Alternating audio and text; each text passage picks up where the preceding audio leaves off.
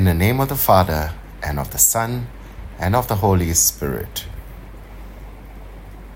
Cleanse my heart and my lips, Almighty God, that I may proclaim your gospel worthily.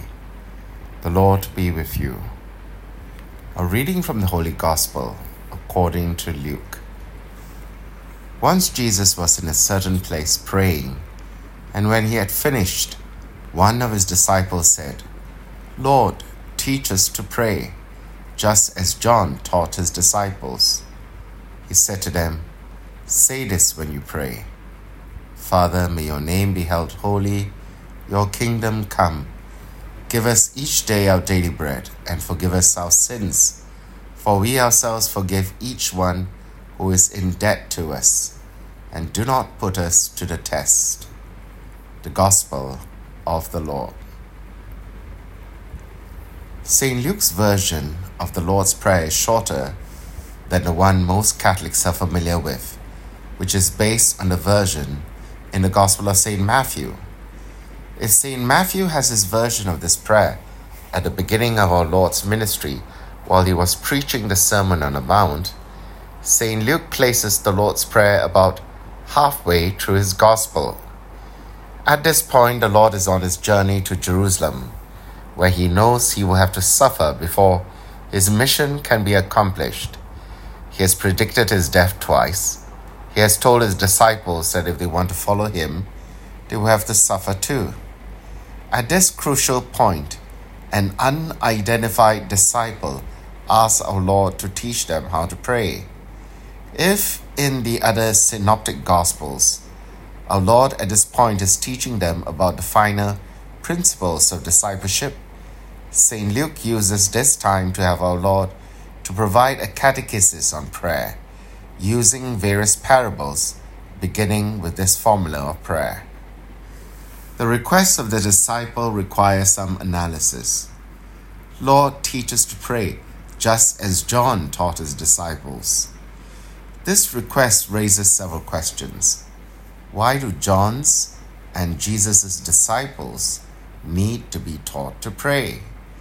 Adult Jewish males were expected to pray morning, afternoon, and evening in the direction of Jerusalem three times a day and before and after meals.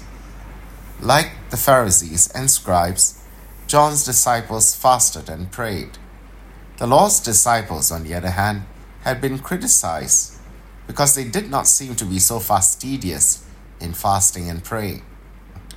One of the functions of having distinctive prayers was to create and maintain a sense of identity and community for members of a sect.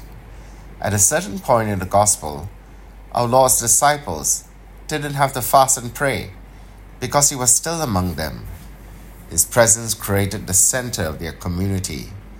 But now we are halfway through the story, and the Lord will not be among his people much longer. The community needs sustenance for the future, a foundation for their continued communal life, and such sustenance and foundation of their bond would be found in prayer. So, this communal prayer will nurture the communities spiritually and hold them together. And thus, what was needed by the early Christian community to sustain them in both times of crisis and inspire and empower them for mission continues to be relevant to us today. In a world where so many groups try to build social cohesiveness through team building and other forms of group dynamics, the Christian community's need for prayer remains foundational.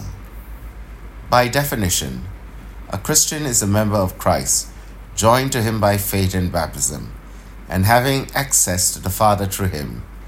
If we are only united in function and efficiency, then we cannot claim to be members of the body of Christ, the church.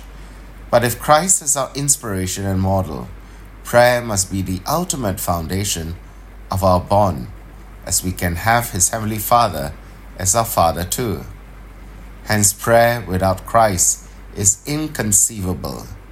Union with Christ is likewise communion, koinonia, with other members of Christ. For this reason, Christian prayer in and through Christ is communal by its very nature, even in the most intimate private prayer. The Christian cannot disassociate himself from his brothers and sisters. They are part of him, and he takes them wherever he goes. At every Mass, the priest introduce, introduces the Lord's Prayer with these words. At the Saviour's command and formed by divine teaching, we dare to say, This part of the Mass is called the communion rite, not just because it is part of the Mass where we receive Holy Communion, but every prayer and aspect of this part of the rite points to the communal effect of the Eucharist and the communal dimension of our faith. And so it is with the Our Father. Whenever we pray the Our Father, let us continue to pray for peace among men, not merely built on peace treaties or weak platitudes, but on the sincere commitment to forgive each one who is in debt to us. Pope St. John the 23rd, the Pope who convened the Second Vatican Council and who had worked tirelessly for peace during his tenure as a diplomat, exhorts us to pray for peace.